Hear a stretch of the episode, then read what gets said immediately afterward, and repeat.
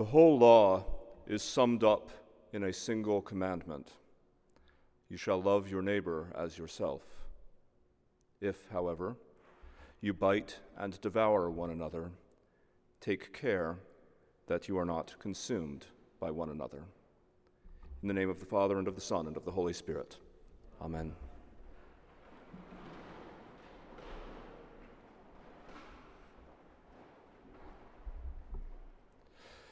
Early on in my life as a newly converted Christian, I worshiped with a woman who, whenever Amazing Grace came up as one of our hymns, would change one of the words.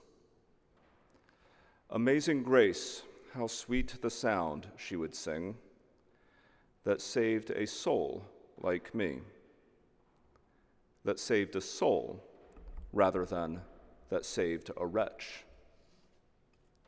She told me that she didn't like the word wretch because of what it implied about her worthiness, about her standing with God.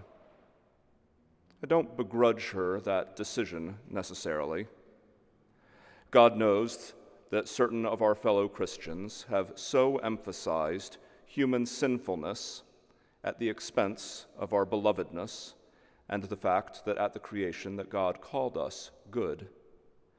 That when an opportunity comes to surface from the toxicity of such an expression of our faith, that it can do one's soul good to leave a word like wretch behind.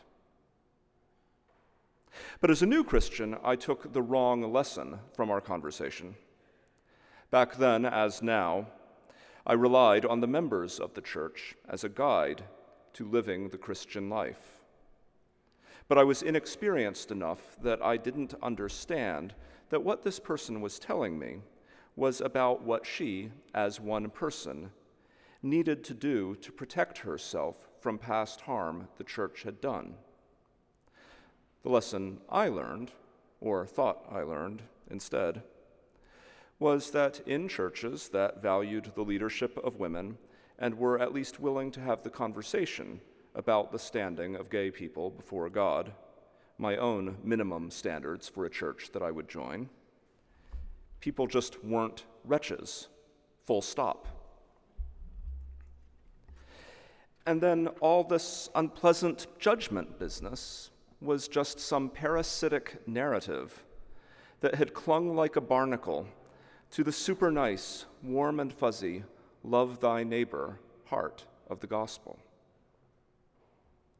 When you're 20 years old, in the years after the fall of the Berlin Wall, amidst the first glimmers of hope in the form of effective HIV treatments that removed a simmering dread, with months yet to come before the revelation of Bill Clinton's Oval Office affair, with no small measure of compartment, compartmentalization of the Rwandan genocide, it was possible to believe such things, that there, there was no need for a day of reckoning, that there was no judgment due. But we do not have the luxury of believing such things today, if we ever did. Beloved, we are beloved. We are created in God's image. God did call us good. And in our belovedness, in our goodness, God entrusted the world to our care. How have we done? How well have we been our brothers and sisters' keepers? How well have we let the little children come to us?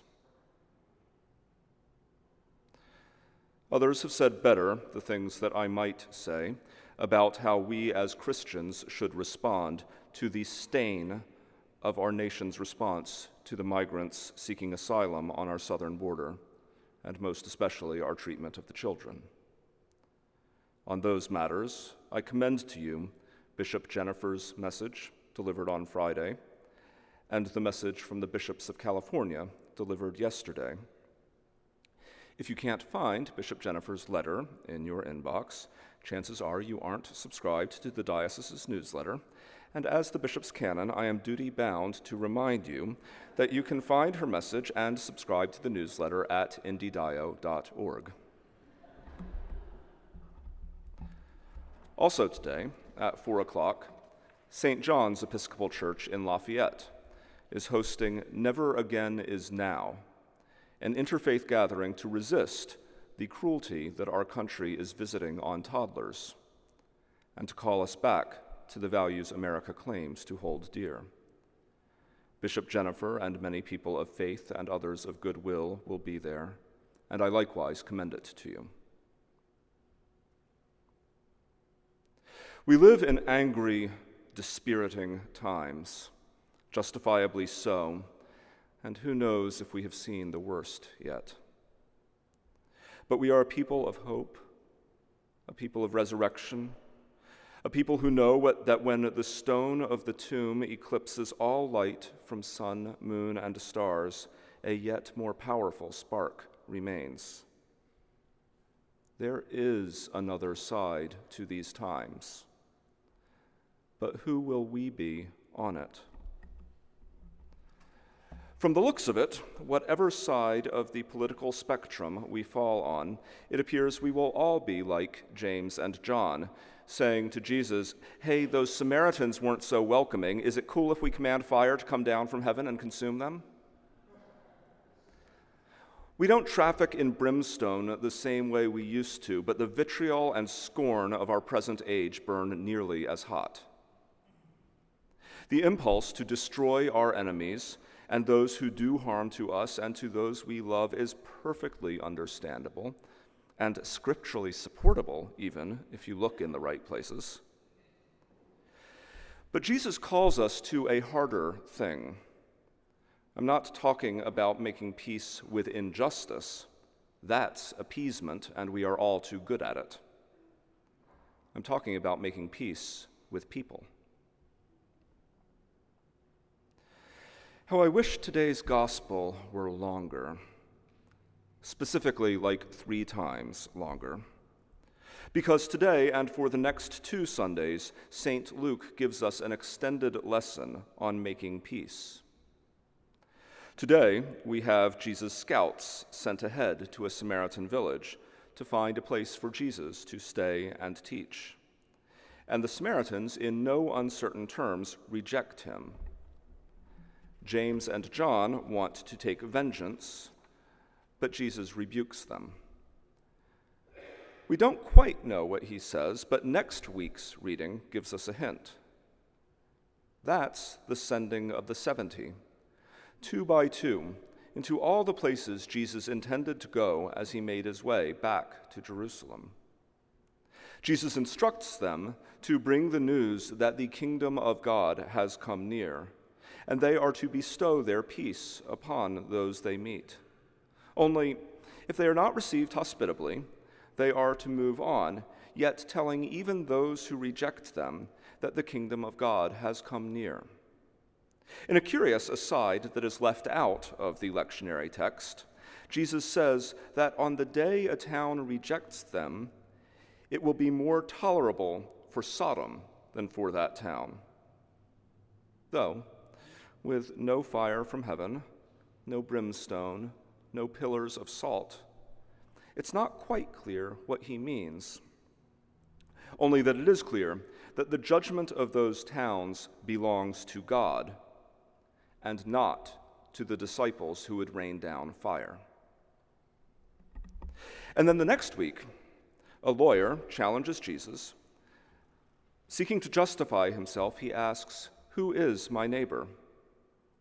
And Jesus tells the parable of the man beaten by robbers and left by the side of the road, passed over by a priest and a Levite, only to be rescued by a man of the very Samaritan people who rejected Jesus just some 30 verses earlier.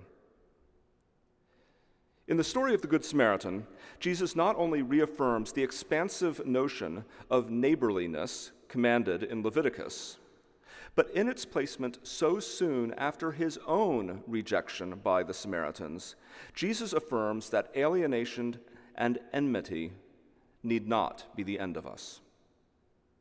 The development of the Samaritan people in Luke's gospel from the rejecting enemy to the literal gold standard of a good neighbor is a mystery in some ways. After all, the Good Samaritan isn't even a real person, but an imagined possibility. But part of the point of that story is to provoke us to seek the good in those who, in actual fact, or merely our perception, are our enemies today. The way of making that shift happen becomes comprehensible if we acknowledge that in the aftermath of our sins against each other, whatever the rightness or wrongness of our past actions and positions, that we have all been looking through a glass darkly. And on the basis of our faith's twin treasures of repentance and forgiveness, we can be reconciled to one another by the grace of God in Christ. Loving our neighbor means loving the one who is nice to us, the one who has wronged us, the one who reviles us, the one we revile, the one we have wronged, all while upholding the justice, mercy, and righteousness of God. It's a messy business. And it's a messy business we can duck. It's optional, Paul advises in his letter to the Galatians we do have the option to proceed down the spiral of biting and devouring. Just be careful, Paul writes, that in the process of devouring one another, you don't consume one another, as if devour and consume weren't synonyms. I have faith that the darkness of the present hour is not our end but on us is whether the character of the time to come is revenge, blame, recriminations, biting, and consuming, or a yet more excellent way. It is tempting every day to call for a rain of fire rather than reconciliation to God and to one another in the promised reign of God. Let us not be led into that temptation. So, beloved, discipline yourselves. Be alert. Your adversary, the devil, prowls around looking for someone to devour. Resist him, firm in your faith. In the name of the Father, and of the Son, and of the Holy Spirit. Amen.